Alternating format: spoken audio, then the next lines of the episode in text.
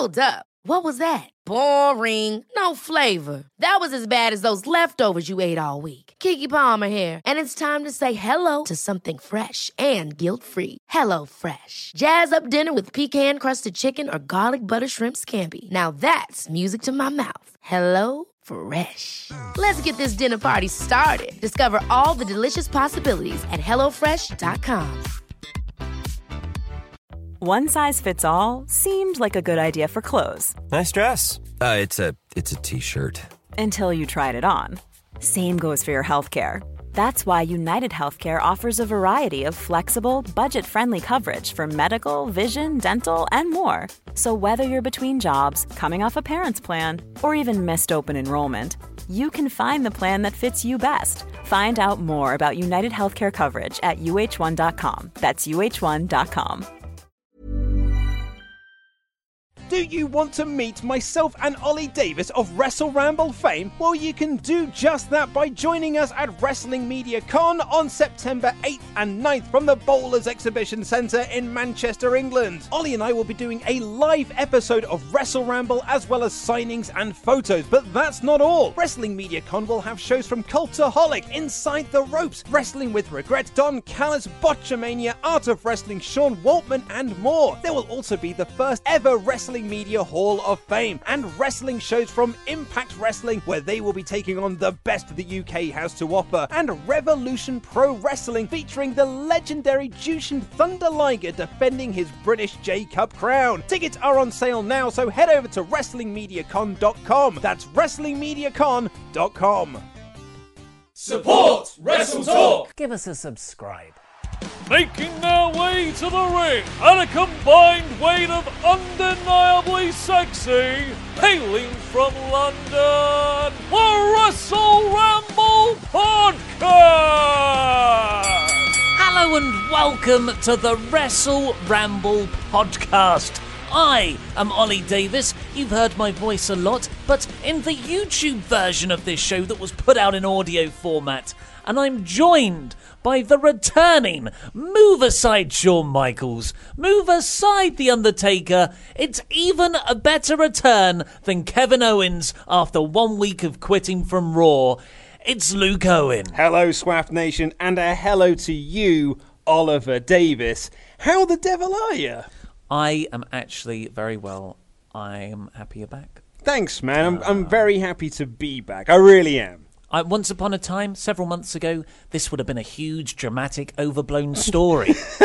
but this time round, Just, I just went away, mate. you just we didn't even really say that you were going my, away. my wife even said, "Oh, have you done a storyline with you going away this time?" I was like, "Nope. I just said on one of the news episodes, going away for two weeks. I'll be back soon." After the Wrestle Talk Cultaholic climax, especially the way it ended with us losing at SummerSlam, Yeah, good work on that. I'm just uh, you were part of that. Yeah, but I, I got the, I have the high ground in that I said that Charlotte was going to win, which would have tied us at the very least. So I'm blaming you guys for the loss. So that this recalls in my head uh, the Last King of Scotland, the movie about Idi Amin, Mm-hmm. and uh, who's the guy in that? Not not Forest Whitaker. I was about to say Forest Whitaker, but you were talking about the other guy. Well, anyway, the other guy's like, you know, but I told you all these terrible things would happen, and you're on that guy's side. But Idi Amin, the evil dictator, genocidal maniac, says, but you did not convince me. Oh. and that's what I feel towards you. so you're an evil dictator. No, no, that the, that analogy starts to fall down. Oh, when you get to that point, Yeah, yeah, yeah. yeah, yeah. Uh, but yeah, yeah, we just we didn't even really talk about it. A lot of people were confused why you weren't I on saw the quite channel. because I, have been out of internet. I talk about this a little bit in the show, but I haven't had access to the internet or any 4G or anything like that because I've been out in the Canada wilds. where it's called 4J. And it's called Rogers, I think. What? Yeah, I believe that's what it might be like their service provider or something like that. That's such a Canadian thing. yeah. Just ah, Rogers. But it's What a nice guy. I arrived and Vodafone, who supply my um, my cell service, texted me and said like, "Hey, you're in one of our worldwide countries. You can roam where you like. It'll just cost you X amount per day." Could eyeballs, mate. Every time I tried it, just would not work. Couldn't make calls, couldn't make text messages. But it was actually quite nice to shut myself off completely. Only every now and again would I get access to Wi-Fi, and I would try and download some podcasts in case I needed them. And I, so the only bit of wrestling I've really caught up with is yours and Laurie's reviews of Raw and SmackDown for the last couple of weeks, and even then, I was listening to them while walking up a mountain. So I was my you know my concentration wasn't always completely focused on the show. Well, that's all you need. Yeah. That's all you need is just in the background Wrestle Ramble. And you can stay up to date with nitpicking Oh yeah. and, uh, you know, character inconsistencies in. WWE. I found myself though being a member of the Swaff Nation at one point though because there was because there was a point when you and Laurie were talking about Baron Corbin and you were like, "Oh, and they were really putting over on commentary that he's like this Golden Gloves background and he's got things like that." And I was go like they say that in every match. And you mm. guys were saying like it's the first time you'd ever heard it. Okay. If I was on YouTube, I would have then left a comment like, "Do you guys not actually listen to the commentary because they say that in almost every match?" and you would be well within your rights to do so. I don't want to. I don't want to throw Fake-Ador under the bus, but I did go. Huh? Really? Is that the first time? Because I famously do not listen to WWE commentary. do not. It washes over me. I like it a lot more that way. You- we talk about it on this show. It's, I actually even saw it in your notes that it was about the second or third match that you were like, "Oh, Renee Young's on commentary." It was, to be fair, it was the first match of the show. It just happened to be the second or third segment uh, where she was already shown on camera. yeah. But yeah, so so Canada. Yes, You See Canada. Bret Hart. I did not. Did Natalya run down and uh, make you her best friend? No, uh, neither did Trish Stratus or anything like that. I did not see any Canadians uh, of the wrestling variety. Anyway, I saw obviously a lot of actual Canadians. I actually spoke to Don Callis while you were away. I know, you- yeah. So I spoke to a Canadian. Canadian wrestling. within within the wrestling world. Yeah. I I did not. Um, but it was yeah, it was great. So we started in Vancouver. That's where we landed. Mm. We landed there on Sunday afternoon. I Um, love this play-by-play. Yeah, It's a level of detail you don't have to go into. No, but, but- you, you're providing it for the Swaff Nation. well, that's what I like to do. And then I'm, I'll give you a brief rundown. We then drove to Whistler, which was an Olympic uh, town. This is how my dad describes holidays. Yep. Traveling. It was- Just like, and times, how long each Well, journey all- took. well, yeah, it took oh, quite a few hours. Some of them were like eight-hour drives. Um, and then we were there from Whistler for a couple of days. Then we drove up to Wells Gray, where we stayed in these sort of lodges, things. We were camping pretty much the whole time we were there, cooking on stoves and stuff. I ended up becoming the dad of the group because I was always up first thing in the morning setting up the stove. Big Daddy, cool. Yeah, well, cool would not be the word I would use because Just Big Daddy. yeah, Easy. because I was at, at the most. mm, I mean, I, I, I was a decade older than most people there. In one case, one of the girls was 19, so I was a decade plus. Don't older than high five me. Honestly, Luke. So I was a decade plus older than she was. Um, I found out as well while talking to my guide that um, Trek America, who I did this with, have an age cut-off point where they essentially decide you're too old to do these tours now. What age is that? 38. So I was six years under it. But even so, I was like, you know, uh, she was talking about one of the tours she had that I cut off age at 30.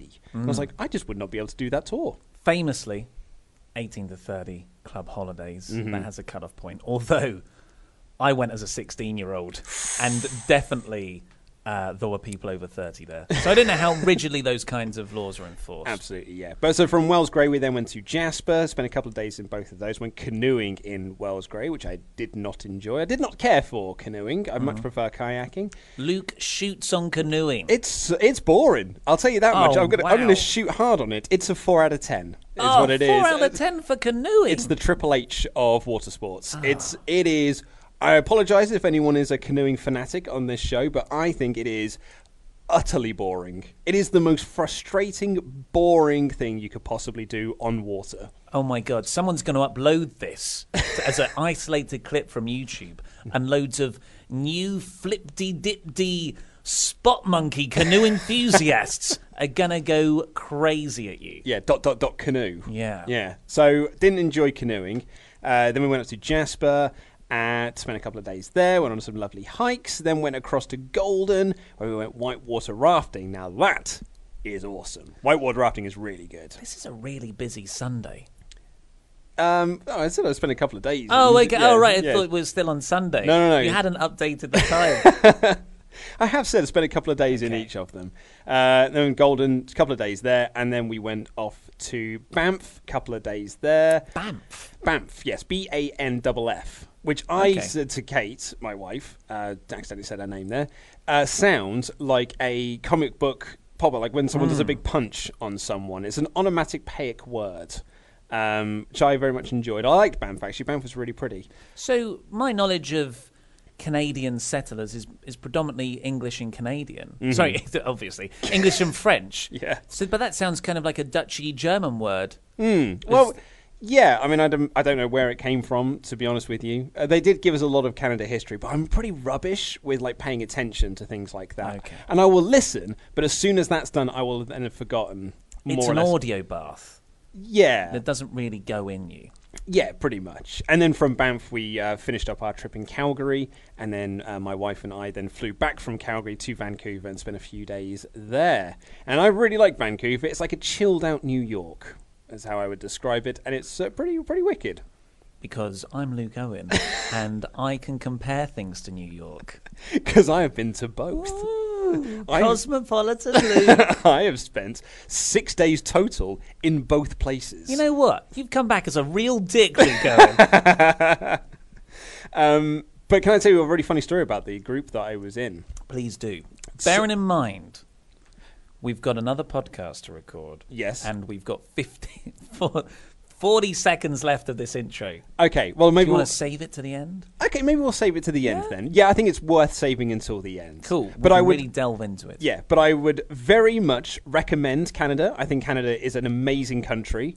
Um, I sadly didn't meet any members of the SWAF Nation while I was out there. cheap pops. Um, someone uh, did offer me tickets for a um, uh, thing, like a sightseeing tower, which I th- thought was in Vancouver. It wasn't. It was in Toronto, so that was no use to me, unfortunately. And someone even offered us to go round to their house.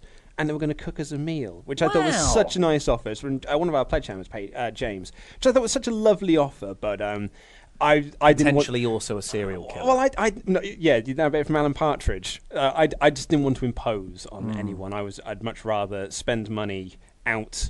Um, but I would say this about Canada, and this very much is a North American thing. Um, just pay your staff better, so I don't have to constantly tip people or worry that I'm not tipping them enough, and therefore they can't afford to buy their groceries. I'm not going on holiday to fill holes in your economy. Yes. Just and and it's a messed up system. It's like Steve Buscemi says in Reservoir Dogs. I had to tip these people over here, but if you go into McDonald's or Tim Hortons, you don't tip them. Why not? They get paid the same crappy wage as the other people. it's a weird social thing that is is so embedded it's considered the norm. Yeah, it's so it's so weird. But I, my dad, I don't know. That's a whole other. that's a whole other conversation. I love it whenever your conversation start with "Oh, my dad." Uh, oh, you don't even want to. I, you know, I'm I'm of your mindset, but somehow my dad, who is also of our mindset, manages to make it an obnoxious thing where he makes a big point of only tipping people a minuscule amount if the service has been exemplary. oh, it's ridiculous. Anyway, before we get into the main show, we have a bonus episode going up uh, in the next 24 hour period. It'll go up at some point. Yeah. just just to pre-warn you uh, it's it's not with us. It's of the sort of the writing staff behind the magazine of which we are uh, you know of course also a part but it was very busy last week. I couldn't make the tapings. Luke was in canada. But uh, yeah it's uh, james dixon who's the wrestle talk magazine editor. You've got andy datson the, one of the lead writers on the website. Greg lambert again another website guy who's written wrestling books. Finley martin from power slam magazine the former editor of that and you know, inside the ropes is Kenny McIntosh. So Who's it's he? a four out of five show. Yeah, exactly. With, that guy. But yes, let's get on with the podcast. Well, the actual show, because this was the podcast. You usually do these links. Well, last night, one of the most talked about. Well, I thought this was quite an eventful show overall. But the Wrestling Observer just wanted to talk about Undertaker and Shawn Michaels. Dave Meltzer had the line. Well, not much else happened on this show otherwise. We got a tag title change. We got Seth Rollins potentially being injured. We got huge pull apart brawls. Kevin Owens returned. Kevin Owens returned. Albeit after a week. Uh, Drake Maverick is now an author of pain. Chad Gable and Bobby Roode are a team. Well, that's it. Like, so I got my mentions were kind of split this morning, which I was really surprised by because I finished watching the show and I, check, I checked Twitter, and the people in my mentions were either saying this was a great show or it was the worst show of the year. In fact, one person went as far as to say you were going to need to create a new lower rating because it was below uh, Bore. Bore it- would be uh, the worst. Yeah, they uh, suggested a big pile of shanty. Nice. That Mm-hmm. works. Doesn't rhyme with the word raw, though, which is the, the main caveat. But I thought, you know, I, I didn't think the show was particularly sort of bad. But I mean, my main takeaway from it is certainly newsworthy. Yeah, newsworthy. No, Luke, this is the internet. It's either the best thing or the worst thing. You're absolutely It can't be in the middle and quite. I mean, it's a three hour show. There's enough on there. Uh, but, like, there are bad Raws, Mm-hmm. and they are a struggle to sit through. I didn't think this was a bad Raw at all, but the Kevin Owens stuff really got to me. I- so yeah. it kind of balanced out in in the middle for me. I do wonder whether it's because I haven't watched it for two weeks, and it's amazing, really. So, like, I was on this, uh, I was on my honeymoon, and I was going, I was doing a sort of trek around Canada um, with like a group of other people, and we had to have the conversation of like, what do you do for a living? And that was where I said, you know, I write and present videos for a YouTube channel. Oh, really? What's that about? And then, as a 32 year old, I have to go, that's pro wrestling, and Yeah. you, then you have to have that conversation. Soon that won't be when All In is on national TV.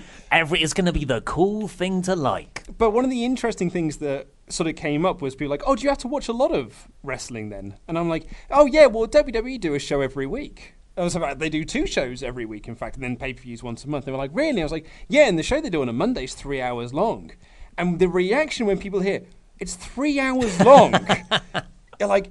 You don't really register it when you watch it on a week to week basis. Hmm. You don't really register that three hours is a really long time. It's like two short movies. It's an episode of well, an episode. It's an edition of Lord of the Rings. I always not the extended editions Well, though. obviously not. No, unless there's an overrun. Well, so far, you know, they could come 2019, 2020. Yeah, when that Fox deal comes in. Yeah, just five hour smackdowns. Take that, Peter Jackson. Yeah, it is. It is quite something. Uh, but yes, back to the topic of this. Yes. the the opening. Undertaker and Shawn Michaels. Shawn Michaels was teased last week. We all knew he was going to be here. Undertaker was reported to be in attendance backstage. So we, you know, kind of got the. You can work it out. He's going to have a match with Triple H. Shawn Michaels is going to be talking about that match. They've got history. So we kind of all knew already You that, that- Taker was coming out. But I, I didn't see the reports that Undertaker was in the building. Mm. Like, obviously, when I woke up this morning after I finished watching the show, you kind of look at the news sites and like, oh yeah, Undertaker was reported to be there. But I, I had no idea. So when the when the gong went off and his music hit, my first thought was like, it's Triple H. yes. It's Triple H coming out dressed like the Undertaker. or a little person dressed like the Undertaker. Yeah, well, I mean, I assumed it would be Triple H, and then everyone would be like, "Oh, well, it's Triple." And but then when the crowd reacted when Undertaker first came out on stage, and you had Michael Cole going, "Oh my!" and I was like, "Oh, it, it's actually the Undertaker." my man! It's my, man, the Undertaker. My first note was like, "Wow, the Undertaker's actually here. This is getting more promotion than WrestleMania." Mm. Yeah, yeah, those are paid for shows in other countries. I mean, John Uh, Cena was lucrative. there. John Cena was there week after week, calling out the Undertaker for him to come. Shawn Michaels didn't even call him out; he just mentioned his name and he appeared. Yeah. I mean, you, want to talk about respect? So, I mean, that must be quite nice in a way that you you could, you know, we we- we're all quite jaded, cynical wrestling fans. We we like to know what's going to happen before it happens. Uh, so yeah, you didn't know the Undertaker, so that was a nice It surprise for you. genuinely really nice surprise. Yeah, I mean, th- it got a huge pop, and I, I always love seeing the Undertaker. The loudest reactions to this show were Shawn Michaels, The Undertaker, and Ronda Rousey. Mm. I just thought I thought they were the ones who were getting the best reactions all night because the crowd for a lot of this show were dead. Oh, do you think? I thought Ohio were quite good. Oh, no, You I- know what Ohio like? Ohio chance. they really got into that part with Alexa Bliss. Yeah, they were themselves were also over. But like I thought during the main event they were really dead. I thought during the the, the women's tag match with um, the Hug and Boss connection against Moon and uh, Brooke, where they were completely dead. The Bobby Lashley, how dare they. the Bobby Lashley shanty thing, all the stuff in the third hour, basically, they were completely dead yeah, for. I don't think that's their fault. Oh no, I'm not saying it was their fault. I'm just saying I thought like, overall I thought the crowd were very much dead for a lot of this show. But they came alive when the Undertaker appeared, and there was like this felt like a genuine reaction. And I thought this segment overall was awesome. Well, okay. HBK comes out. That was great. Huge pop. As soon as Shawn Michaels starts talking, I, I just, I, I kind of was like, oh, it's going to be one of those promos. And it was really buzzword heavy. It didn't sound naturalistic. And Michaels is he tends to be pretty good at making even bad WWE scripts work. And the crowd seemed to like get sapped of energy. I thought that part went on too long, and I was like, "Oh, geez, where's this? Is where is this going?" Plugging his new T-shirts, Yeah, saying you have to, you know, plug in the network, and then saying so subscribe to the network, and then buy the pay-per-view on the network, which suggests to me that Shawn Michaels has never watched the WWE network and doesn't know how it works. Yeah, even though he works for NXT, right? so that's kind of a network thing. Yeah. Uh, but then The Undertaker's big dong hits, and it, th- this whole segment was transformed into Yeah, something really very, very good. Just seeing Undertaker and Michaels in the ring, just that visual alone Mm-hmm. was was incredible. But then the actual content of the promo, So good. and how they worked around their history together, I really, really enjoyed. Yeah, And Shawn really Michaels saying, "I stayed retired out of respect for the business, for the fans, and for you." Yeah. And it was great. And he was about to walk away, and The Undertaker had that money line where it's like, was it respect or fear? Yes. Because, you know, if you came out of retirement, you would have to face me again.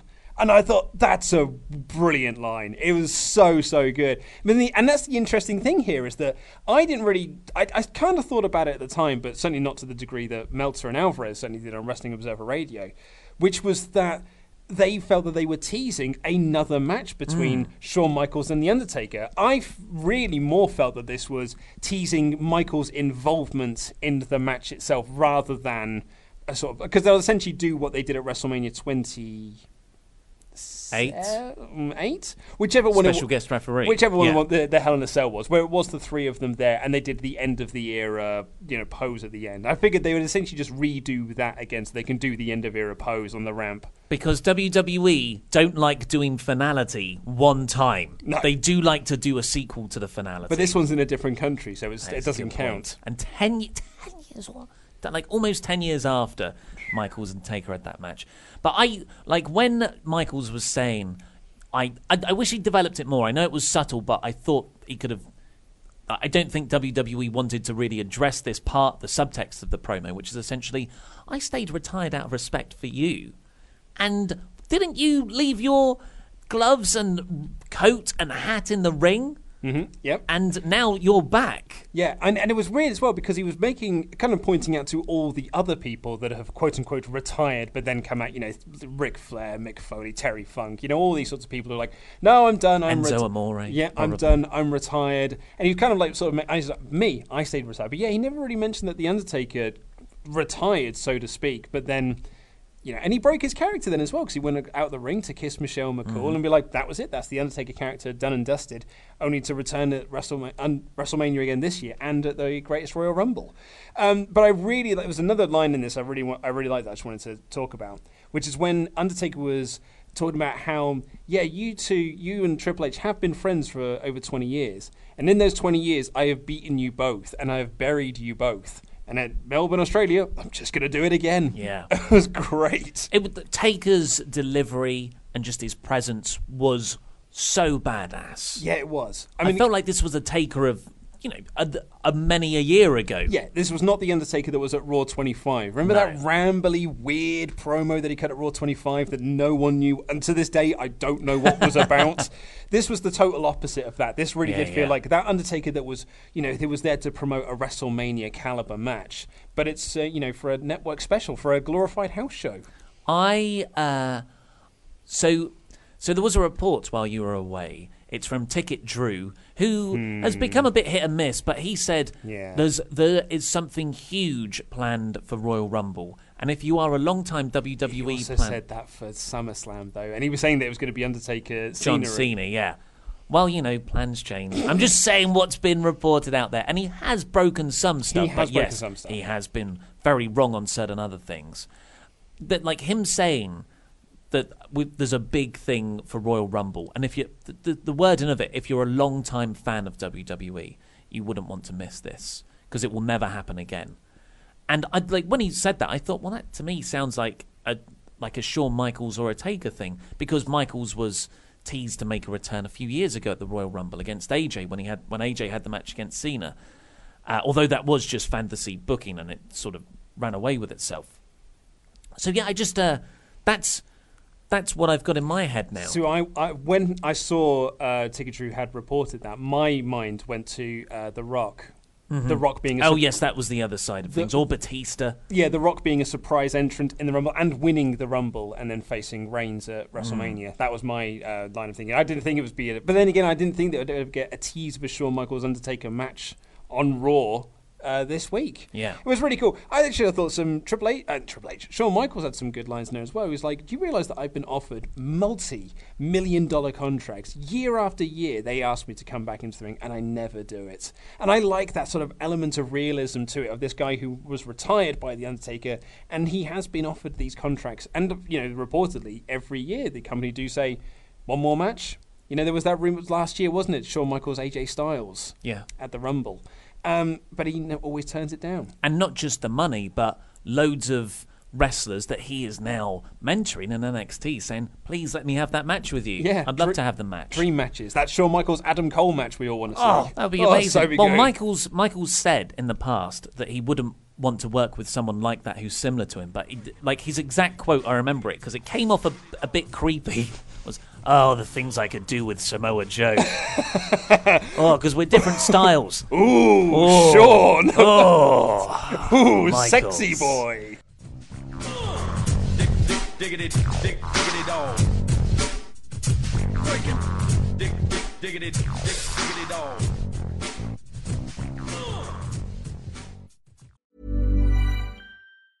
Hi, I'm Daniel, founder of Pretty Litter. Did you know cats tend to hide symptoms of sickness and pain? I learned this the hard way after losing my cat, Gingy. So I created Pretty Litter, a health monitoring litter that helps detect early signs of illness by changing colors, saving you money and potentially your cat's life. Pretty Litter is veterinarian developed, and it's the easiest way to keep tabs on your fur baby's health right at home. Go to prettylitter.com and use code ACAST for 20% off your first order and a free cat toy. Terms and conditions apply. See site for details. A lot can happen in three years, like a chatbot may be your new best friend. But what won't change? Needing health insurance. United Healthcare Tri Term Medical Plans, underwritten by Golden Rule Insurance Company, offer flexible, budget friendly coverage that lasts nearly three years in some states. Learn more at uh1.com. Quality sleep is essential. That's why the Sleep Number Smart Bed is designed for your ever evolving sleep needs. Need a bed that's firmer or softer on either side? Helps you sleep at a comfortable temperature? Sleep Number Smart Beds let you individualize your comfort so you sleep better together.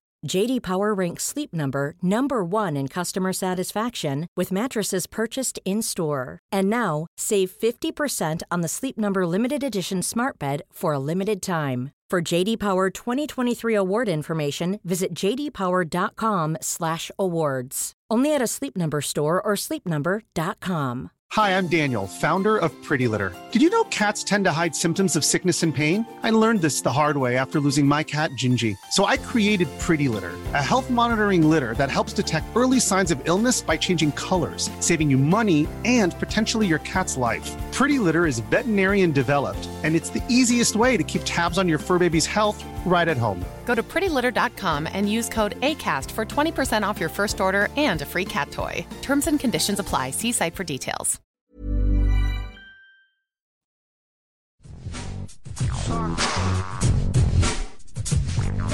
So let's picture this: Luke leaves the country uh, two days before SummerSlam. Did indeed. and you know you, you largely Well, the- the stay day away from the- wrestling. the day of Yep. SummerSlam. and you come back. You watch this episode of Raw, and it opens Braun Strowman's a heel now, and he's with Dolph Ziggler and Drew McIntyre. Right, so I actually have been completely out of the wrestling picture. Like, I've not been attached to the internet. There's only been various times where I've managed to get Wi Fi, and when I have, I haven't been checking news sites, I haven't been checking anything. I didn't check up You're on straight on Pornhub. If- Well, absolutely. If you get, if you get that little modicum of internet, where else are you going to go? Yeah, they're just images. Maybe it won't support a whole video. Oh no, but you look at the thumbnails. Yeah, you can have you the need. thumbnails scroll through. Exactly. But that's the. I've not gone onto any wrestling news sites or anything like that. The only period of time where I actually had or had some wrestling sort of like recaps or anything like that was because I was going to be hiking up a, a hill and hiking back down a, a hill. It was a mountain. And It seems like a metaphor for watching Raw most weeks. It was because it was all uphill as well. It was all incline, um, and it was an 11 and a half kilometer hike. So I thought to myself, I'm going to use this little modicum of income of, of internet I have to download some Wrestle Ramble podcasts, and I'll catch up on Raw and SmackDown before I come back because it was like on my last day. My wife wasn't doing the hike with me, so I had some podcasts. I had some podcast time to myself. So that was when I listened to, and that was I had this whole conversation about like, is Becky a heel? Is she a baby face? What was this all about? But the most confusing one, I was like, yeah, Braun's a heel now, and I'm like, "Mm, yeah, well, I'm sure it's just one of those things that WWE just always, you know, he's a tweener now, isn't he? He's sort of a heel, but not really. But it was the bizarrest thing in the world that two weeks later I've come back and Braun and McIndolf are like this faction now. And I'm like, what? And then Braun cuts this promo where he essentially says, you people. And he did, he did the, and I was, he turned on the fans. And I'm like, oh, cool, so he is definitely a heel then. Yeah, so last week it was that there was an argument, there was a justification for him turning on Reigns because Reigns, even though Strowman rather fairly said, "Look, I'm going to cash in my Money in the Bank contract on you," and Roman was like, "Nah, you can't do that because I've got my Shield buddies, and we're going to beat the crap out of you." So Braun, the next week when he has to tag with him, decides to just leave Roman high and dry and then beat, get his revenge on Roman. You know, that's and you co- you're like, okay, you're not going to have a, a heel face dynamic. You can make it quite interesting and complex. Nope, all of that was scrapped. Braun Strowman is an out and out heel. It's again, you you are sacrificing someone who was organically over as a babyface that the crowd wanted to cheer. That you've done such a good job making that role perfect for but you just feed into someone that you you want this other person to get that reaction. It's just like Yeah. Charlotte and Becky.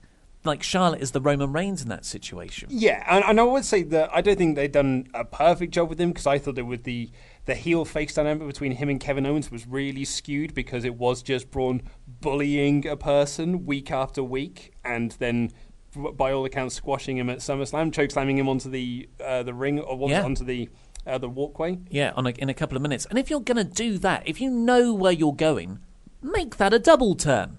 Like maybe make Owens by the end of it, because he, I'm, I'm quite keen to have him as a face now. I think it's just got to that point. point, and Braun Strowman could have turned slowly through that feud.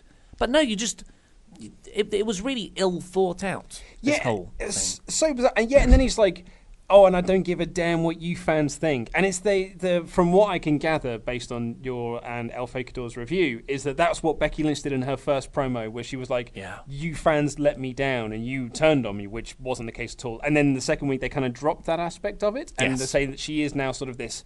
She is now in this tweener role, which is, I think, is well, according to Road Dog, was but that was what we were doing all along. No, yeah. Uh, so Braun is now, he's like even smirking like a heel. Oh yeah, t- this is what. Yeah, this is one hundred percent an out and out heel performance. And then at the end of this show, where all the heels were beating down the Shield, you're like with Kevin Owens no less. You're like there is no doubt in anyone's mind that Braun is anything other than a heel, and it's funny as well because I was thinking about this on the way here. I'm almost certain in lead ups to SummerSlam, we were talking about, oh, what if Braun cashes in on Roman at SummerSlam and he wins the belt, and then you do Roman going after Braun and you do the big match at WrestleMania. That's your new Roman Reigns coronation moment, and it's Braun conquering the monster. But we said, yeah, but it doesn't really work because that way you'd have to turn Braun heel, and if there's one person you don't want to turn heel right now, it's probably Braun Strowman. Yes, yes. And So- yet here we are. and and you package him with Drew and Dolph, who as as much as I love, I don't I don't really feel like this is a an like it's quite a contrived pairing. Well, it's, it was like when the Shield came, returned last year, and you Oh, yeah. suddenly you're just like, Uh, um, Kane as well, uh, Braun Strowman, the Miztourage. the Bar as well. we'll just, we'll Yeah, just throw people. in no way you can have three men taking on the Shield. That's unfair for the three men. Uh, but speaking of the Shield, the Shield then come down through the crowd. I've got to admit, I'm marked out here. Oh yeah. Yeah, I got a, I got, I got Poppy. This- I got well- Poppy in my seat. This is what they're doing, man. They're trying to get you to like Roman Reigns. Just, it's Dean Ambrose's face. Yeah. He looks vacantly demented. I love it. So cool. Mouth open, vacant eyes. Just he looks violent. Well, this is the first time I've seen um, Dean Lunatic without a fringe. lunatic without a fringe because obviously I saw him return, but then I haven't seen anything since then. And I was like, man, he does look really cool, particularly in the riot gear and everything like that. And the way he walks the ring, sort of like Yeah. cocking his fist and everything. It's like Henry Cavill in Mission Impossible Fallout. Have you seen that now? no, I haven't, but I've seen that gif where he grows a beard. He's good. He It's- grows a stash. Well, no, because he's already got the stash, but like the, when he does the thing, the arm sort of like pump thing, Mm. his beard grows as well. Nice. It's amazing. Uh, so the Shield start to go for the, the heels in the ring, but Baron Corbin comes out. He's like, "No, go out there, jobbers!" And all the mid card and undercard come down and try and separate Shield from uh, the the Mac Mac and Dolphman. Yeah, Mac and Dolph. Mac and like- man. And I, I like this. I thought it was a good pull apart brawl. Yeah, it was I- chaotic. I thought the pull apart brawl was really, really cool. Like, uh, and it was one of the few rare occasions that they do a pull apart brawl where they even put stars out there to break it up. Because Lashley was out there breaking things up. Usually they put the lower mid card guys out there, so you know your place on the roster. But it really did feel very chaotic, and I liked that. Dolph had a really weird line though when he was talking about the teams that they're more dominant than. Bear in mind, this is meant to be like quite a serious team that we're taking seriously. And he's like, we're more, more dominant than DX. We're more dominant than the Shield. We're more dominant than the Nation of Domination.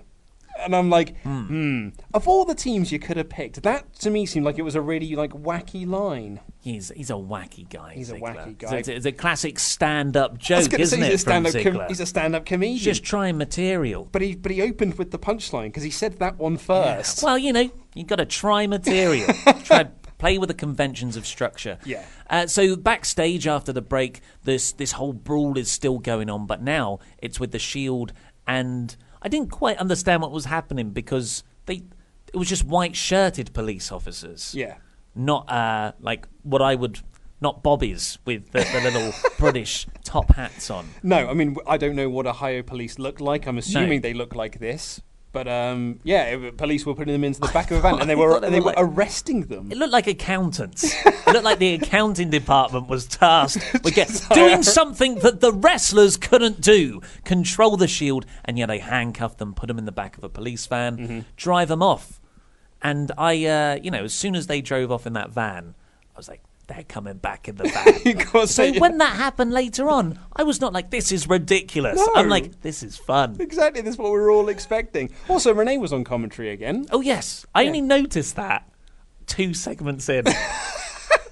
They literally had a shot of her being introduced. Ah, I glaze over when I see the Oh, commentary mate, there. it's so funny. Like I, I can understand not realizing that it was Tom Phillips or Michael Cole when Michael Cole filled him. But I didn't know that until after the review happened. Until I told you. Yeah. I was like, oh yeah, Michael Cole did the show. But you know, Renee Young is is drastically different Coachman. from Coachman. Yeah. Uh, so Coachman was playing golf. Uh, well, yeah, he's reporting on golf, Yes. I believe, yeah.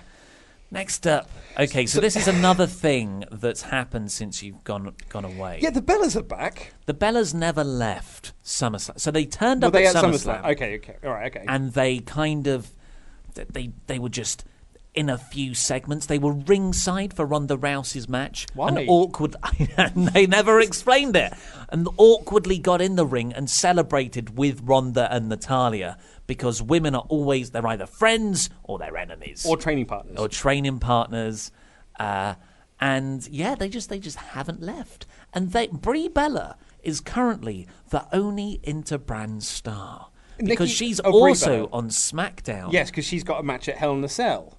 Teaming with Daniel Bryan. And based on this performance, I'm not looking forward to her in ring work. Look, I so I have been saying. I don't know when it became an unpopular opinion to not like the Bella twins.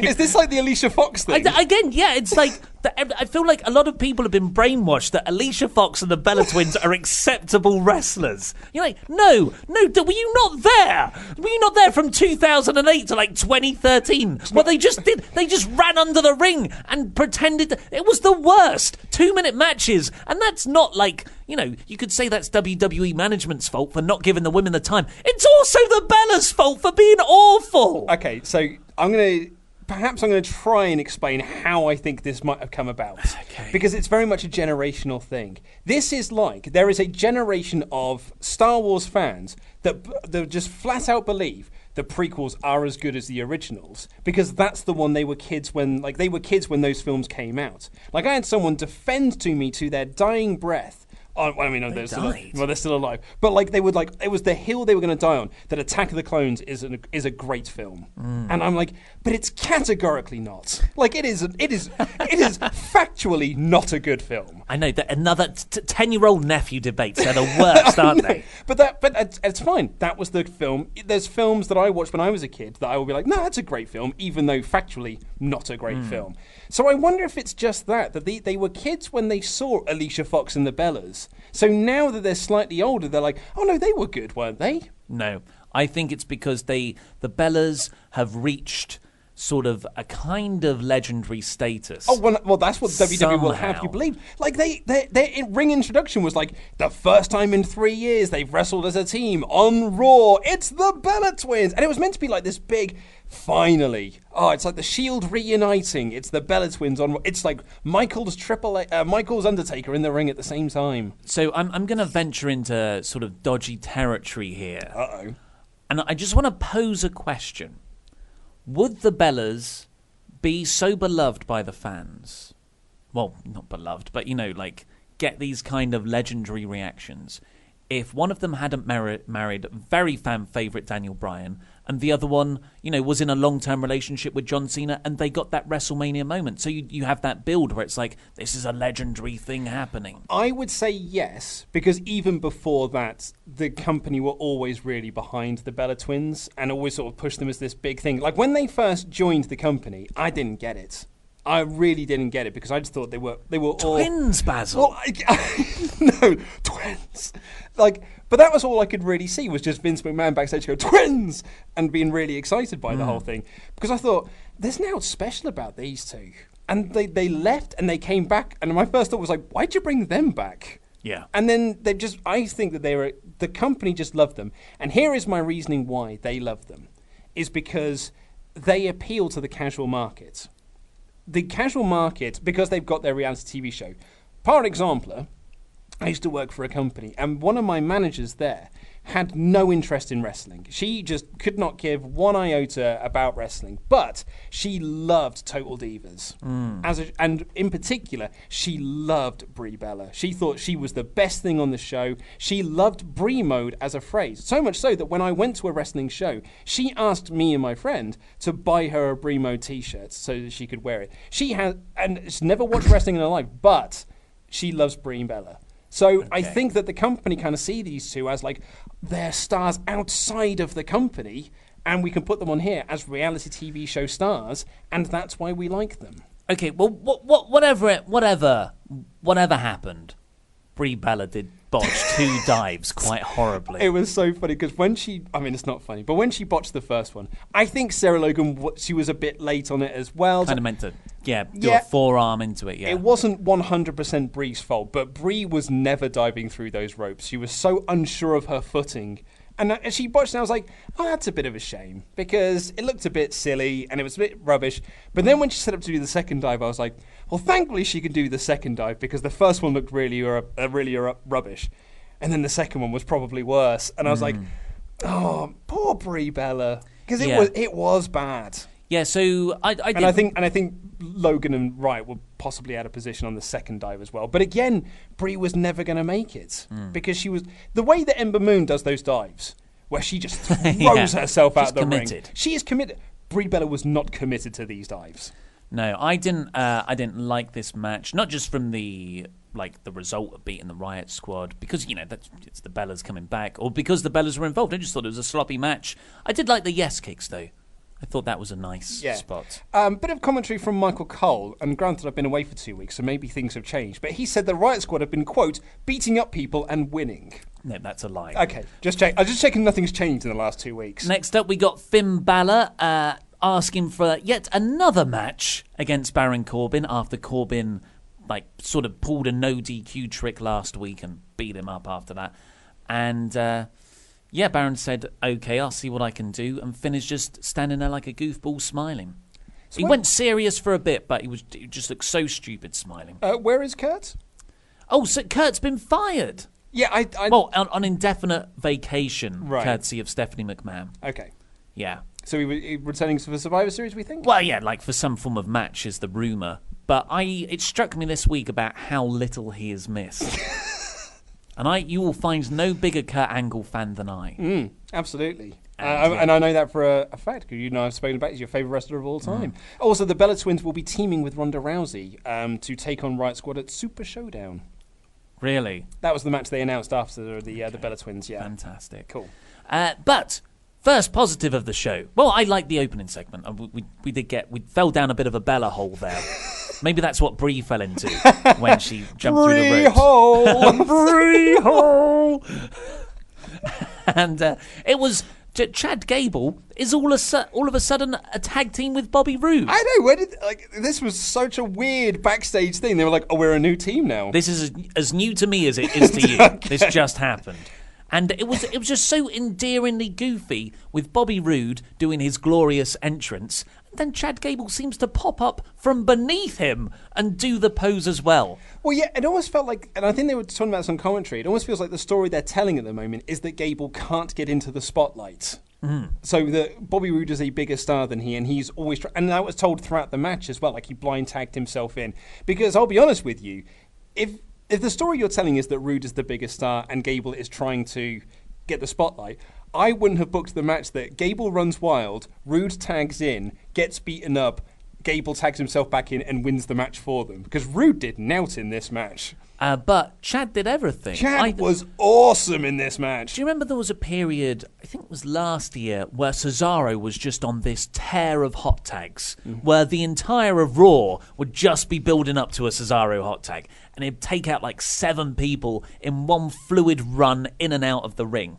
That's what Gable did here. Runs over to the corner, hops over onto the apron, rolling senton to take out one guy, back up to the turnbuckle, drop kick on the other. Uh, chaos theory for the win. I this was so so good, and I mean, my notes are essentially like, why isn't Gable a bigger star? I was like, in any other promotion, he'd be pushed as a top guy. Because he's a short man. He's a short He's man. a little short guy. Yeah, and it was weird as well. I said, okay, can we quickly talk about Connor's promo beforehand, though? Yeah, okay. So Connor says that Bobby Roode couldn't make it uh, in the singles division, so he's now had to move into the tag team division. And then he calls Gable a sawed off duck butt. That screams to me that's a backstage joke. Yeah. That they thought that they would put, and like, but the audience just didn't react to it at all. And then the commentators went, no idea what that was about. duck butt. A sawed off duck butt. Yeah, like a sawed off shotgun? Is there a WWE.com series that we've missed? Probably with Mike Rome doing something. Uh, so this is, you know, this is promising. I like that they're focusing on the tag division. That was kind of one of the underlying stories of this show, and they're they're making this new act, and hopefully Chad and Bobby could become this pretty good team together, and it, you know, sort of builds it perfectly for an eventual Roode heel turn on Chad. Or Chad heel turn on him, possibly. It could No. go either way. But what I really liked about this is that Roode had the biggest smile on his face Yeah, after he won. Because, but it, the way that he was smiling wasn't like, "Hey, we won." It smiling was like, "I found my lottery ticket. I Mm. found, I found a winning lottery ticket in Chad Gable. This could be my, this could be my path to success." which which would neatly fuel a heel character. Yeah. I'm just going to use you. You do all the work, and Chad's like the preppy And I'm, I've got guy. I just want to help out. But it's my entrance. We come out to my music. You're not allowed in my spotlight. yeah, yeah. oh, I, like really that. hope that's the direction they go in. Yeah, I like that. Yeah, so this was this was very very good. Uh, Elias next. This is something again that's been happening since you've been away. Elias will come out, do his sh- song shtick, and then women will come out, and it will turn into a Natalya match. Amazing. it happened with Tr- Trish Stratus last week. Yeah. Yeah. I did believe. and it turned into a Natalya match. I'll be honest with you. When the Riot Squad were in the ring, my, I was like, "It's gonna be Bayley and Banks, isn't it? Nothing's changed." Mm. no, that's changed. That's changed. That's changed. Not that they're on. doing anything. They've just moved on. They're, they're focusing on that next star of the women's division, Dana Brooke, instead. we'll come on to that. But yeah, so he was singing a song, uh, but I did like it when he was like, you know, I, I don't uh, advocate women hitting men. And uh, then I was like, and Trish embarrassed herself last week, which I thought was a really funny line. And then cut a promo on Christopher Columbus and your local sports team. Yes, yeah, it was it was good. And hometown gal Alexa Bliss comes out and she's a, sort of in a Ohio t-shirt. She's Yeah. got a specific t-shirt for her hometown. she was doing. I would say the shtick that Bliss does better than anyone else on the roster. Yeah. I don't like like Carmella does it kind of annoyingly, but Bliss is very good at it. So good at it. Which is I'm I'm cut, I'm going to cut a babyface promo for once. Just just this little moment. Not. I'm still a heel. Columbus sucks. Yeah. Couldn't wait to get out of this place. I wonder why that's why I could never get on with Carmella as champion because Bliss was just doing it so much better. yeah, yeah, Could be. possibly. Yeah, and that character make no sense. So Bliss kind of starts to flirt with Elias, saying that she Yeah. wants to walk with Elias. Mike Rome, poor guy. And, uh, Is that and another WWE.com thing? I don't it's get. another WWE.com thing. And then Ronda comes out with Natalya.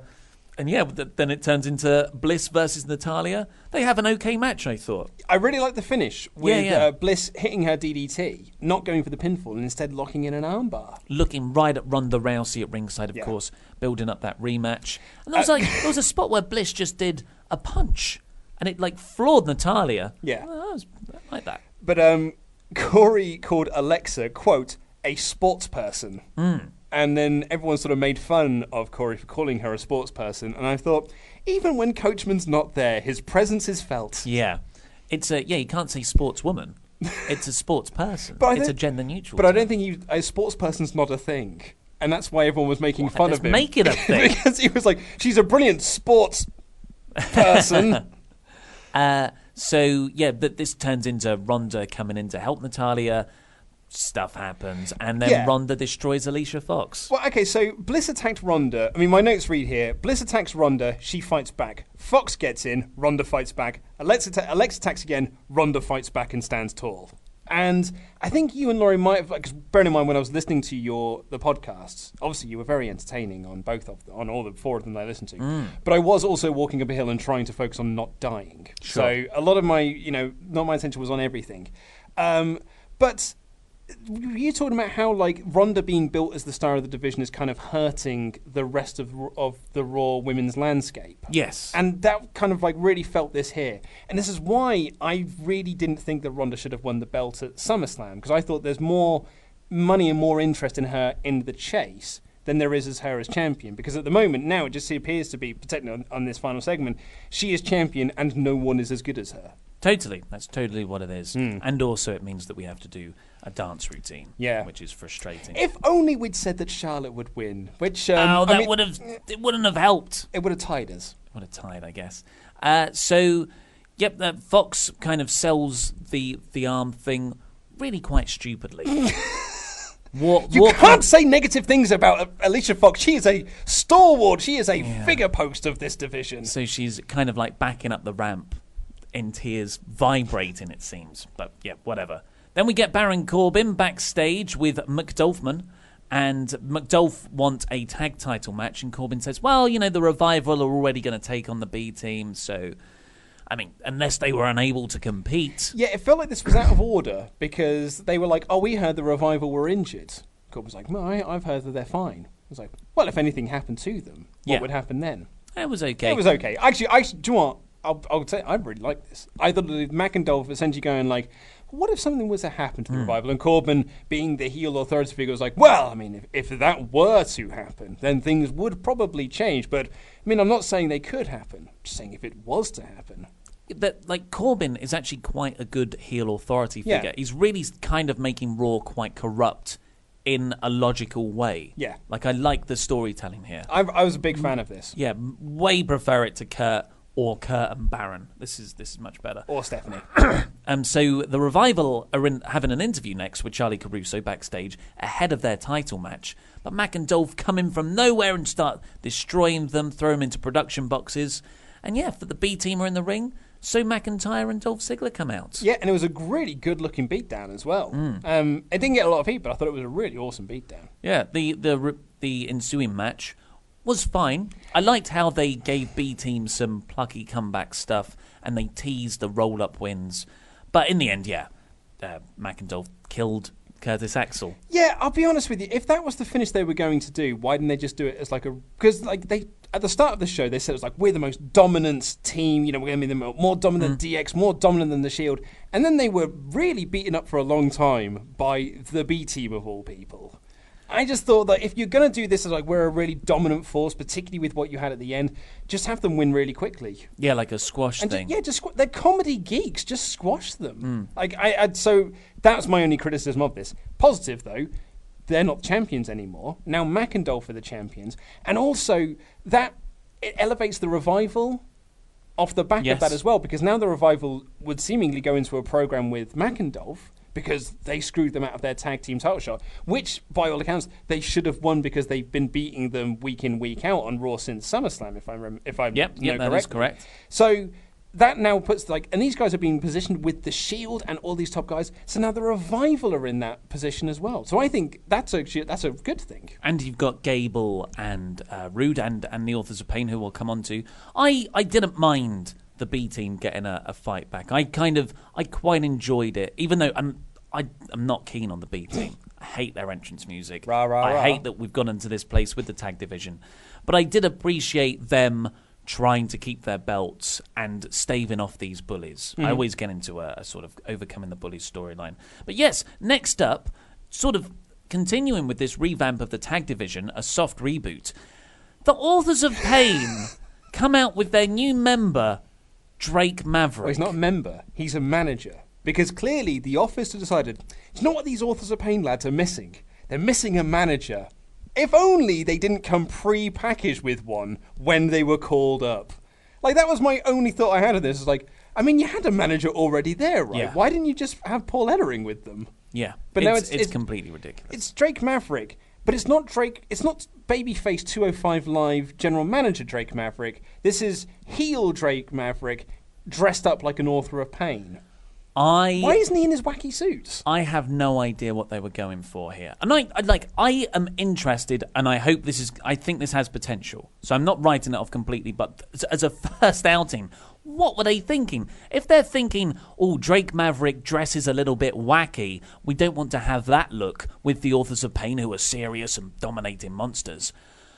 This is worse. Having him dressed up like a mini me version of Akam and Rezar makes him look stupid. Yeah. Do you remember when Kurt Angle came out dressed like the Shield, and everyone was like, "Oh, that's a bit goofy, isn't it? Yes. You look, you look well That's ridiculous." exactly mate." what it looked like. And that you say that this wasn't 205 Live general manager Drake Maverick. Tell Drake Maverick that because his whole promo was. I am 205 Live General Manager Drake Maverick, and I am now also the manager of the Authors of Pain, who are like the opposite of 205 Live. My favourite thing about this was that, like, so it cuts backstage and Authors of Pain are walking with Drake Maverick in between them, and the commentators are going, "What's Drake Maverick doing with the Authors of Pain?" And then Drake Maverick grabs the microphone when they're in the ring, and they're like, "Oh, great, we're going to get a reason for this." And Drake went, "I'm now the manager of the Authors of Pain," and we're like. Okay, I guess that's the reason then. Yeah. You're just you there was no reason. He's just the manager now. That's the problem. It's and like authors of Pain and Drake Maverick are are so good. I reckon they can make this work. 100%. But I, I just wish we wouldn't have been. We, we would have been given a little bit more. A, a reason, for yeah, example. a reason. Like just have something of like Drake approaches them backstage. As they're beating up some 205 live guys, I don't know it's not- anything. yeah. Anything would have been better than nothing here. Drake with Bobby and Gable would have made more sense. Yes, totally. But like it was really weird. I wish he wasn't dressed like with the authors of pain. But on the plus side, and I am taking this as a massive, massive positive, aside from authors of pain being taken seriously and getting a bit of a push, uh, I'm also uh, I know I've been away for two weeks. I'm also glad there wasn't any NXT call ups. Yes. Following Yeah, SummerSlam, yeah, because yeah. let's focus on the ones you've not actually done anything with yet. So, plus side, glad the authors of pain are finally getting something. But B, they're not facing Titus Worldwide anymore. Mm, so yes. that's for me, thumbs up all round. squashing jobbers instead. Yeah. So, yeah, hopefully next week they would have figured out what they're doing here and it doesn't look as stupid. Then we got Ronda and the Bellas backstage, where you know Ronda is chatting to Natalya because they're best friends, and then the Bellas come in and are like, "Hey, if you need any help with anything, training, how to run your own business, How to write a book. just let us know." Yeah, absolutely. And Ronda's like, "Oh, thanks, girls. That's so sweet." and the Bellas walk off. And, oh my god, it's so so lovely backstage with the baby faces of the women's division. Well, Nikki's turning heel, right? Yeah, yeah. Well, that seems to be the way. The big rumored match is Ronda Rousey and Nikki Bella at Evolution Mm-hmm. because mainstream. The Bella Twins are stars. Uh, Um, yeah, Natty also had a line here which said she doesn't feel herself at the moment, Mm. and she sort of just walked off. Did she lose last week? Ah, I can't. I think she no, she won, didn't she? Off of the back of her father's death. Oh yeah. It was kind of a yeah, it was a nice moment in Canada as well. Oh well, that is quite a nice moment. Yeah. Yeah. Uh, so I, I don't I don't care about any of the women's division really. Hmm. It's not it's not engaging at all, and it's actually quite quite insulting. It was it was interesting the as part of all the Starcast stuff over the weekend. The Wrestling Observer did a live Q and A session, Hmm. and one of the people who got up was a lady person who has gotten into wrestling as an adult, which is quite a curious thing. And she's like, I, you know, I like wrestling, I like indie wrestling. I want to find female wrestling though that isn't written by men because I feel like all the WWE stuff is is just like who's friends with who, and it feels really just kind of mis- like underlying misogynistic in a way. And that's that's what we. It's nice to hear that because that's what we've been saying for months now. Yep. And Meltzer just said Stardom. Go and watch Stardom, Stardom. in Japan Yeah. because that's you know kind of written by women. It is. It's like she she raised a really good point. The women's division is kind of like what a, a, a juvenile teenage boy would would think a, a like what Yeah. women and men would want to see from a women's Absolutely, yeah. like feud and storyline. Yeah, exactly. It, well, it's like um, films that are sort of about female characters or female friendships that are written by men. They don't feel like, I mean, uh, they don't feel like actual real life women relationships. And I think that is really is an underlying problem within WWE is that every single person on the writing staff has a penis. Every person who is sort of in you know control of sort of like production and everything probably has a penis as well. And Randy Orton is going around shaking hands. Yes. So not it- the most conducive environment for anyone other than someone with a penis. Yeah, exactly. So yeah, I think that I mean female writers are so needed, uh, and I know, and it's not to say that I mean we talked about this on uh, old movie podcasts that you shouldn't just hire women so they can write women segments. You should have them just so you can. Like bounce off ideas. Women can also write men's segments. Yes. But also men can write a women's segment, but have some input from a female writer. Be like, well, actually, from a female perspective, I would do it this way. Yeah, just like just get ideas from all genders. Yeah. there's uh, there's nothing wrong with that at all. Absolutely not. Uh, so yeah, that is it, it's it's it's a it's a real problem in Yeah, WWE. it really is. Uh, then we had the Shawn Michaels stuff. Then Finn Balor comes in and Baron Corbin says, "I can't do the main event tonight, so you're going to face Braun Strowman." And I'm like, "Okay, that's that's much better." I'd had no interest in seeing Corbin and Balor again. As the main events, no less. Yeah, and then they flashed up a an, a, a match graphic that said, "Up later, Finn Balor versus Baron Corbin." I was like, "What? Did I just dream that segment? We are getting Corbin Balor as the main event." Thankfully, it was. It seems like it was just a production problem. but- Okay. but yeah, that was uh, that was momentarily scary. Uh, then we got Bayley and Sasha Banks beating Dana Brooke and Ember Moon. They've started doing this storyline where Evolution is approaching. Titus, as the kind of manager figure he is of Titus Worldwide, or what an awful job he's done though. Uh, it's, he, he wants to get Dana Brooke prepared and get a match at Evolution. So that is now the second female storyline on the show because you can't have more than one No. and it's kind of like it's also just a storyline that's only Dana Brooke. So there's no real there's no real counterpart to this feud. Sasha Banks and Bayley are just there. Ember Moon is just there Yeah. Why was Ember Moon tagging with Dana Brooke? because everyone else is now either a friend of Ronda or Alexa, and they're in that bit over there. Oh, I see. And the the Riot Squad are going to face the Bellas for the next five weeks. Mm-hmm.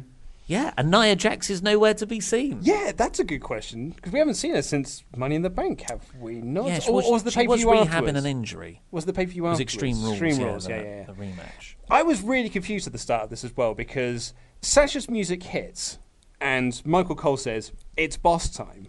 But then the match card, the graphic just says Bayley. Hmm. And I was like, so I'd written down Sasha Banks and I was like, oh no, that's wrong. It's Bayley versus Dana Brooke. Like a singles match, yeah. And then Ember Moon came out. And I was like, is it a triple threat? And then it was a tag match, and I was like, wait, what? It was really weird because not only did it was just that name bar graphic, when Bayley walked out, it was like she was in mid conversation with Sasha Banks. She was just talking to him normally. Yeah. It was really weird and off putting, considering all the usual sexy Sasha side hip thing and Bayley wacky waving, flaming inflatable arm tube men stuff. But yeah, this uh this was a fine match. I I enjoy Brooke wrestling. I th- I think she's quite fun when she does all her flips and stuff. Although they did manage to botch a tag. yeah, yeah. And the moon kind of tagged, rolled out, had to roll back in and tag in. Yeah. Uh, but the thing was that it was a short match. Titus Worldwide is screaming at Vice. This distracts Dana. That's the reason she loses, not because she's not on Banks and Bayley's level. Yeah. And Brooke storms off. I felt really bad for Ember Moon in this match. Poor old Ember Moon. Never had an actual storyline on Raw. Nope. She was called up in April. Well, I mean, well, speaking of that, we'll come on to this with Lashley, I suppose. But also, the commentators um, just couldn't stop talking about Triple H and um, Shawn Michaels and The Undertaker. Well, this doesn't matter. Well, that's So, it. Yeah, that, that's pretty much what that said to me. It was like none of this really matters. What you should focus on is the fact that HBK and Taker are in the ring, and what a privilege it is for Renee to be able to witness that moment on a commentary desk. Oh, You lucky thing. So onto that Bobby Lashley thing, I was going to sort of spin off from that on. So Lashley has been back with his company since April. Yes. They still have no idea what they're doing with him. Like They've tried a few things, haven't they? But it's like, why are you trying things when you've got a clear blueprint of what works? yeah, but that worked in a, that won't work in this company. Yeah, it's like that's when, not our idea. It's like when Goldberg first came in, like in 2004, and they were like, "Yeah, but WCW went out of business, so clearly that never worked." So clearly, the answer is to make him wrestle 10, 15 minute matches And- week in, week out. And put him in a gold wig. Um, so yes, Bobby Lashley has had this kind of character revamp since SummerSlam. Oh, he Where really? he is joshing with Baron Corbin, or Baron Corbin, it's like a, a passive aggressive thing where uh, Lashley will be very sarcastic to Corbin and do things that he says, but then like kick ass. Okay. And it's like it's a terrible waste of Lashley, in my opinion. I've seen that some people are getting a kick out of it. I'm not. And this segment opens with Lashley just standing outside of Corbin's office with a sheet of paper. And Charly Caruso's like, What's that piece of paper there, my man? And Bobby Lashley says, Oh, my man, it's all it's my performance review that my man Baron Corbin just gave me. Says I've got anger issues and I've got to go and do a live meditation with Jinder Mahal in the middle of the ring. Just like just the worst parts of pro wrestling. Um, I, the bit that made me laugh the most was not just Lashley saying "my man" all the time, and which just makes me think of Aquaman in Justice League. Was like, "My man." My man. And I'm like, oh, this is the Aquaman you've chosen to go with. That's brave. Mm. Um, the bit that made me laugh the most is when he called Jinder Mahal Jinder Hall. Jinder Hall. he just went with my man Jinder Hall. Maybe he thought that was the directions to the lobby area. Oh yes, in Jinder Hall. Just go down Jinder Hall. Yes. Yeah. Uh, so then, then this actually happened. like I, I thought, I kind of, I just uh, like two, week, he, two weeks off I've had of this show. I'm into. The, I'm deep into the third hour here, and this is what I'm presented with. I just, I just Welcome back. Even when they said meditation session with Jinder Mahal, when they've done this, the similar bits recently, it's been backstage, and uh, yeah, like so, like this went through a lot of people, and to to have a, a meditation session with all three men, Jinder, Sun, Sunil, and Bobby, sitting cross-legged on a rug in the middle of the ring. It died a death. It was goofy. Bobby Lashley kept on saying, "My man." But also, you missed the key comedy moment though, which is when Jinder says, "Repeat after me," Oh. and Bobby went, "Repeat after me," and he was like, "No, not that bit," and Bobby says, "No, not that bit," because he was repeating him. You see, and hilarity ensued. I mean, my note is that the crowd are so effing dead. And, and he just kept saying, my man. It's because it killed them. really did. WWE committed mass homicide here. This they killed a crowd with this segment. This was so embarrassing. So this was bad, and you know, like like that that's what WWE do. Lashley's not doing anything at the moment. Jinder Mahal has just been is one of the biggest rises and falls of someone who was not really like a pet project kind of character in in recent memory. I think, like thinking of where he was last year. But fine, fine. Okay, of course we've got a freaking meditation segment with Bobby Lashley weirdly saying my man every couple of minutes. Is this worse than the sisters? No. Right? So yeah, the, the, yeah, the like smiling into the camera, I love you. because at least like Lashley is behaving like this is a joke and everything. Yeah, he was making fun of it. Yeah. So but it's still spectacularly spectacularly lame. Oh, yes, But- this is lame. But what kind of annoyed me more, just from like failed potential, because this had this never had any potential. This was this is this was just an already stupid idea waste. Kevin Owens makes his return after quitting Raw last week after that fantastic match with Seth Rollins, and it was genuinely the most intriguing narrative thing that was going on in WWE. Really. Like, oh, what's going to happen with Owens? Is he going to return as a babyface? Is he going to come back with Paul Heyman? No, he's going to return seven days later and just attack Bobby Lashley. It's kind of like WWE like, oh, Sami Zayn's out injured now. He was feuding with Bobby Lashley, so let's just have Owens in there the month after. I hated this. I hated it. And Owens did the big pop up power bomb to Lashley on the apron. I, d- I just I and Owens' performance was good, but you need to keep him out longer. He shouldn't be making his return any earlier than Hell in a Cell, and that's only two weeks away. It's not like it's a long time to hold off. I prefer you keep him out longer. Oh, I hated this. I hated this so bad. Yeah, I mean, I, obviously, I, I wasn't around for Owens quitting, so like him just coming back seven days later. You should what- watch that match. The Yeah, I've heard it was really, good, Yeah. Um. So, I, so him coming back a week after hasn't like been like, oh, what's the point of all of this? Like as much as it probably should have done. But it did make me think, like, if you were doing the storyline of him quitting, like, why did he walk to the back? Like, why didn't he just sort of walk out the arena? And then you ki- still could have done this thing, like, he's not, he doesn't work here anymore, but he's attacking people at ringside. And maybe if you'd have gone in that direction, I could have been on board with that as a much more as an interesting. But then he just came out after the, uh, during the main events anyway, so I'm like, no, I guess he's just back then. Yeah. So it's for me, I'm not as angry as you are, although I think you were quite right in your anger. To me, it was just a cool, I guess. Yeah. I it's just I love Owen so much. So like he really is one of my favorites. And it's just all these false starts. I think they're going to do something with him. They put the freaking Universal Championship on the guy and it was a it was a waste of a run, let's be honest. Uh, I so like what else can you expect? Uh, the main event was Finn Balor versus Braun Strowman. Uh, Corey Graves gets an update on his phone just before this match begins. The Shield have been released from prison. I mean, hopefully the police can give him a ride back. Well, why didn't they say broken out? like, if you're gonna do this stupid storyline, can't they just break out of prison? Oh my god, that would have been so Would've been rad. much better. That would have been rad. Like, it's like we just had a report. The whole walls come down. Yeah. Like, there's, just, there's just shield-shaped holes. Yes. And they just ran at them. Uh, so that's the the thing in the background. So of course they're going to come back at some point. Um, it was really cool seeing Drew McIntyre and Dolph Ziggler at ringside with the championship belts, even though the pairing with Braun Strowman is a bit mismatched. It's just randomly thrown together because we need a six-man tag for um Yeah. for Super Showdown or whatever it is. And uh, Balor and Strowman, I think they've got very good chemistry. Actually, Balor knows how to work with a character like Braun. And I also really liked the the commentators were putting this over that two weeks ago, uh, brought, I'm trying to remember his name, Balor took Roman Reigns to the limit, and he nearly won the Universal Championship off of him. But here, Strowman just beat him easily. And they were like, and what's like? So Strowman's facing Roman two weeks in the Hell in a Cell. Like, what's Roman gonna do? I think that was actually a, a nice way to sort of tell the story of this match. Yeah, yeah. Um, I mean, when you step out though, you, and, and look at the wider scheme of things, you're like, oh, so that means Finn Balor was fed to Braun Strowman to feed to Roman Reigns.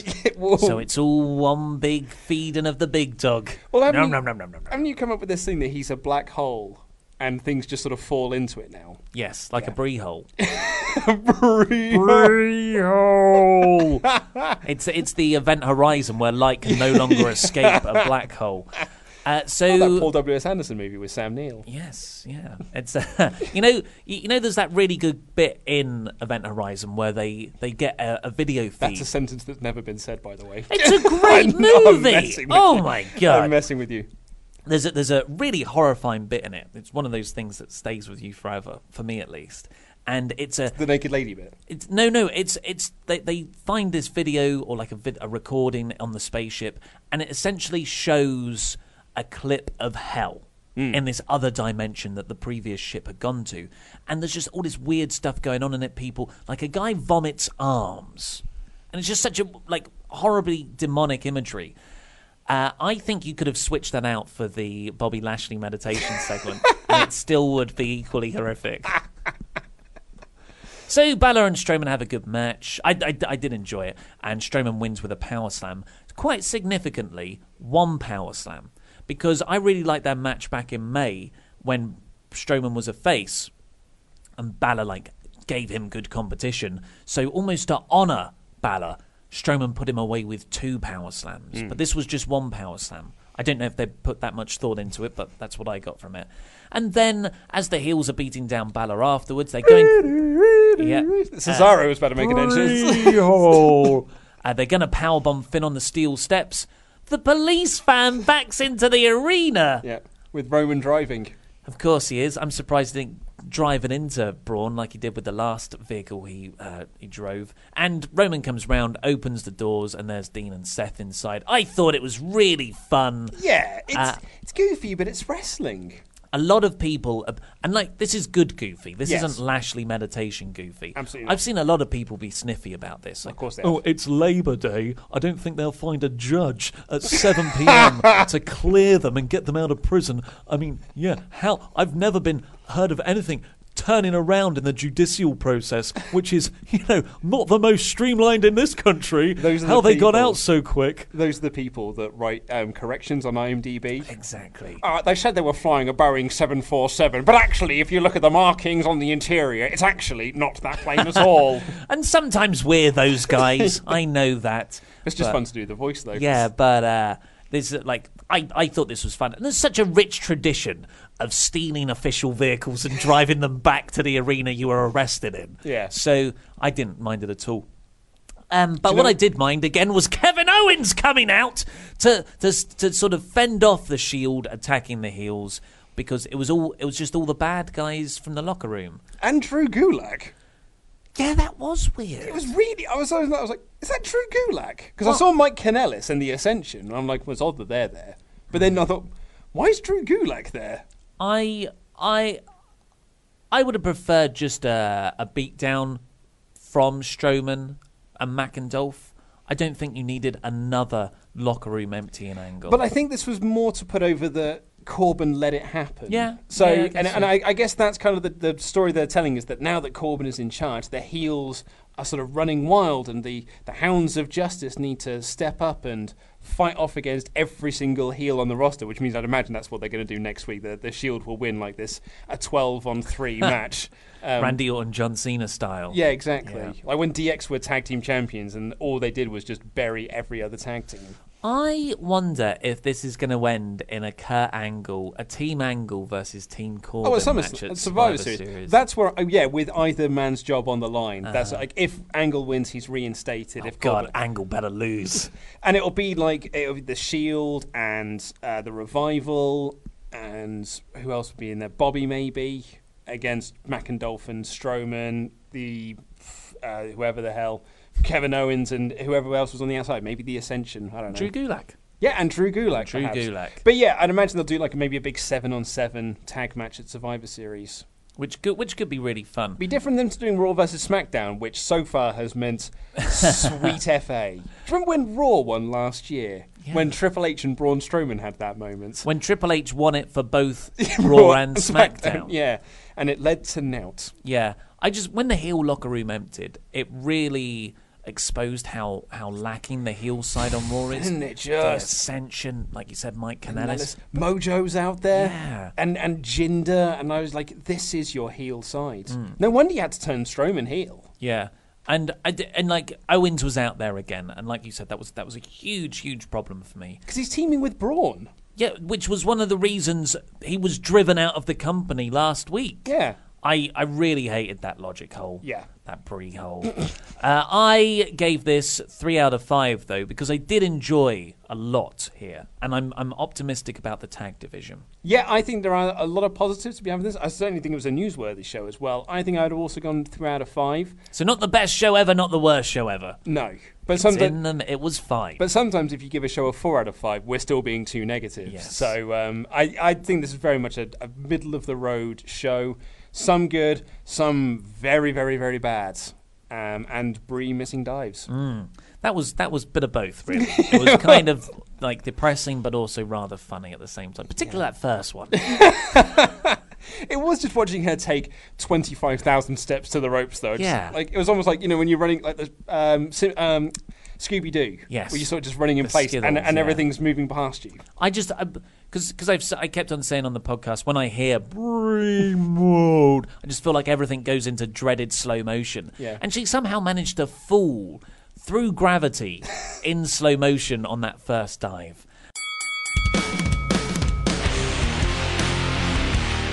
So, would you like to hear a pretty crazy story about one of the members of the group that I was in?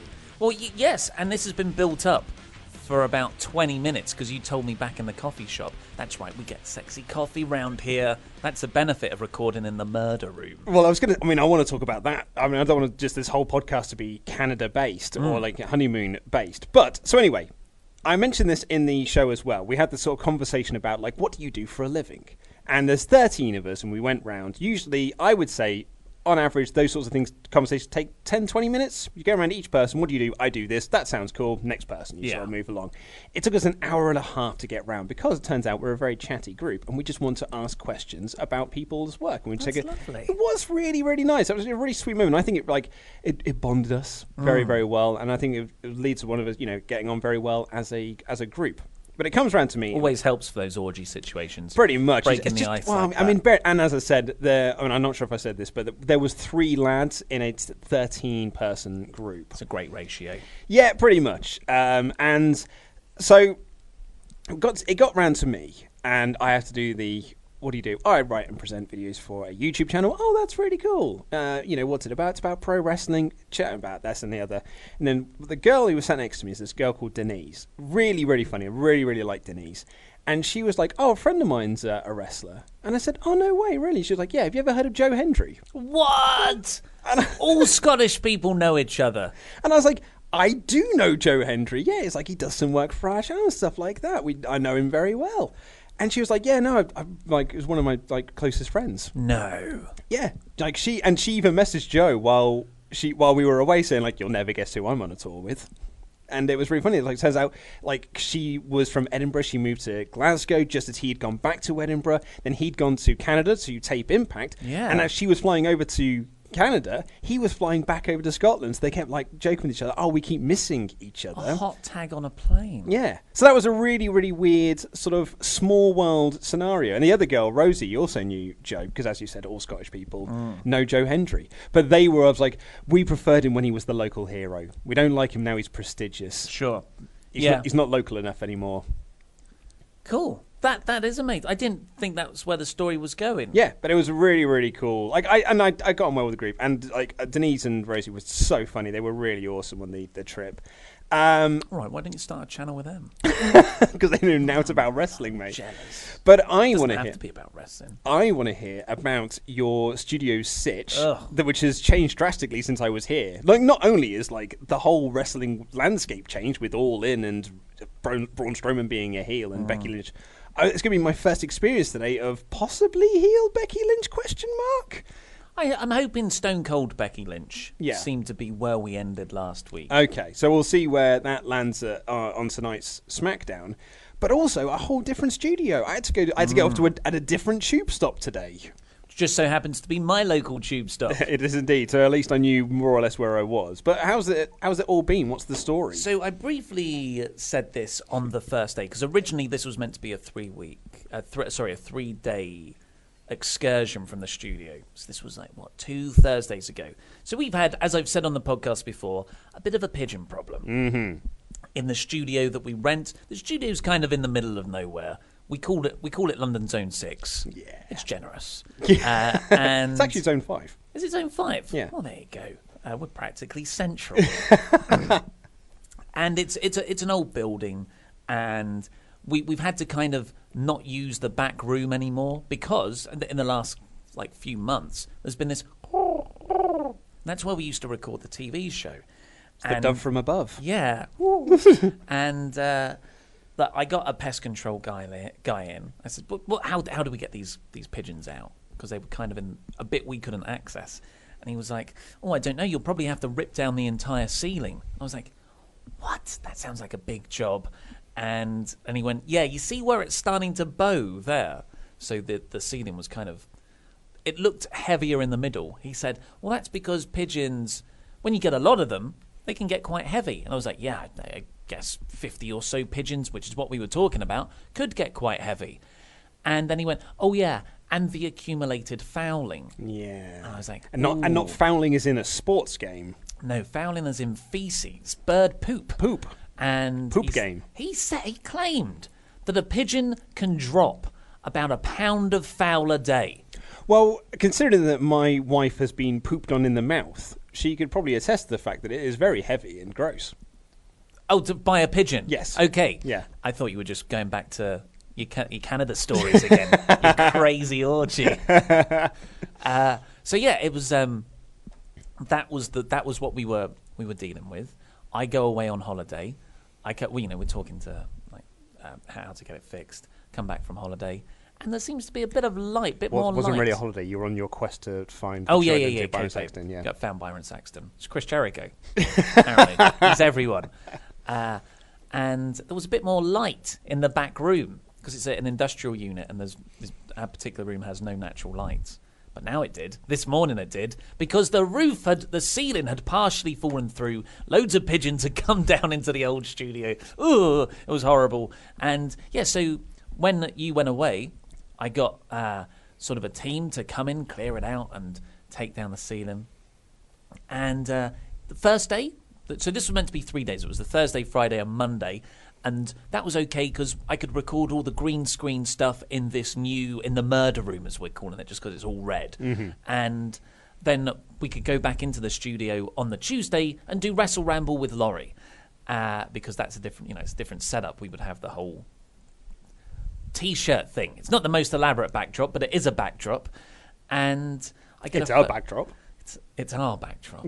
uh, I got a phone call on Friday morning at like 7:30 a.m. from the waste disposal people and the pest control people, just being like, "Yeah, we uh, we we, we came in this morning and there, there was a, a bit of smoke, so the fire brigade came round."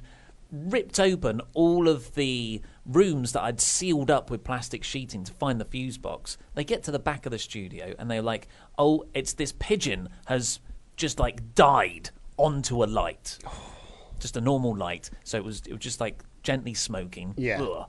Cooking And- away. Yeah, and they uh, they they shower it with water. It just so happens where they spray the hose is above the actual fuse box they couldn't find. They'd already killed the electricity, but of course now we can't turn it back on. So, uh, yep, that's uh, that's where that's where it's at at the moment. So we are, yeah, we're here for at least the next month. Yeah, we're here for a little bit. Mm. Um, before we go, two points I just want to make. They're two very quick ones. So I feel like we need to do Live Aid for the studio. So we, I did get an email in, which is an agony arts request. Oh, yes. But I, I obviously I'm not going to read out this person's name because she did re, uh, request to be anonymous. Mhm. But um, it's about her and her fiance, who is also a pledgehammer Ah. and got her into wrestling, and is also on the podcast, and he, and he listens to them more frequently than uh, she does. But I'm not sure we can read this email out because it is saucy. What? And if we want to keep our non-explicit rating, we may not be able to uh, read this one out. But I wanted to read it with you off air. Then maybe we can give some perhaps advice for her as she has asked about it um, w- through um, as vague terms as we possibly could. So I thought we'll do that on tomorrow's episode. Also, I nearly died That while on. kinky tease. Uh, I nearly died while we're on my honeymoon. You nearly died. Yeah, so while whitewater rafting. So this is a, this is a serious. I nearly died. Well, possibly, yeah. So on our whitewater rafting, we got towards the end, which was like this sort of like final sort of like level four thing that they do, which is like the most that you can legally do as a commercial company taking tours on. And it was really cool. But the guy said to us like, if you guys want to swim in this lake, which is obviously it's like a natural whitewater rafting uh, lake, um, he said, you if you want to swim in it, you've got to do it now because this is going to be your last chance to do it. Okay. And I was in a bit of an awkward position because I couldn't really get over. And he was like, "You just got to throw yourself over." And I did, Like wa- um like Zack Ryder. yeah. And I and I did want to swim in this lake because I'd swim swum in a lot of the other lakes, and uh, including a glacier one. So I was like, "Yeah, definitely want to do this." So I kind of flung myself over, but got slightly caught, and ended up falling in. And as I fell in, the boat's uh, the raft twisted, and it hit me, and I went underneath the raft, No. and my back hit a rock. Oh. Like so, I instantly went poof, and I just then split up. My head hit to the uh, the raft as well. I'm stuck under the raft, and I had to like proper like scramble and swim because I'm swimming against the tide to get myself out the other side. Holy crap. So eventually, I managed to get out the back of the boat and then sort of swim round. And even when I swam round and I let and I accidentally let go, poof, it went away from me, and I had to swim to to catch up with it as well. But it was proper scary for something I thought was going to be quite a lark. Did the guy know? Was he like keeping tabs on you? I think he was talking to someone else when I did it. Ah. So, and then it was funny because I was on the opposite side of the boat to my wife, but when I came back up and to get back into the boat, I was next to her. And at no point did she think, why are you now on my side? Magic trick. and when I told her afterwards, she was like, oh, that makes sense why you were on the same side as me in the man, end. That's my worst nightmare. That is drowning. Oh. Oh, it was it was not fun. I can tell you that much. Um, but the rest of the experience was awesome. Well, what a lovely note to end on. Yeah, I'm still alive. Yes. Well, we'll have, uh, you know, wha- whatever this sexy email is. Gonna enjoy that off air. And uh, yeah, well, I don't know. You usually do this bit. Oh yeah, you're right. I do. Yeah. we're so out of practice. This we you even botched the intro for this. I called it the Wrestle Talk podcast, which would make a lot more sense from a branding perspective. Yes, but we're not all about branding here, are we? That'd be professional. Um, but thank you very much for listening. We'll see you on tomorrow's show when we review SmackDown Live, see what happens on there. I've no idea what's going on with SmackDown at the moment. I think there's a tag tournament or something. It's been okay. It's been okay? Yeah. Cool, that's great. Uh, but we'll see you then. Take care. I love you. Goodbye.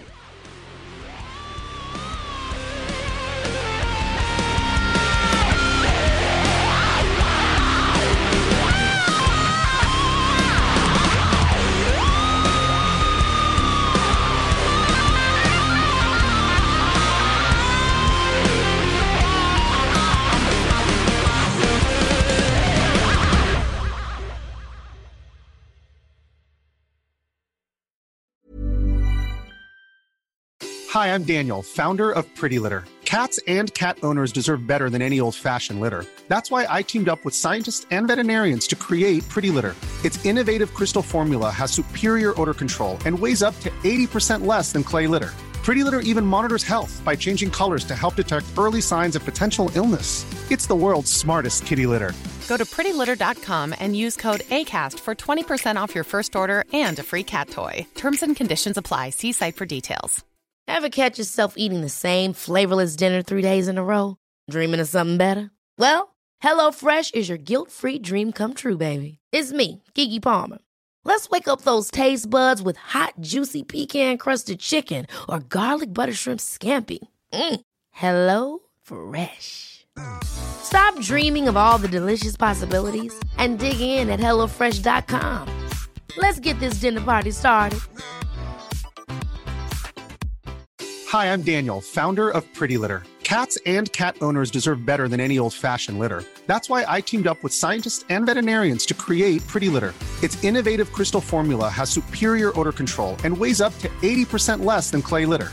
Pretty Litter even monitors health by changing colors to help detect early signs of potential illness. It's the world's smartest kitty litter. Go to prettylitter.com and use code ACAST for 20% off your first order and a free cat toy. Terms and conditions apply. See site for details.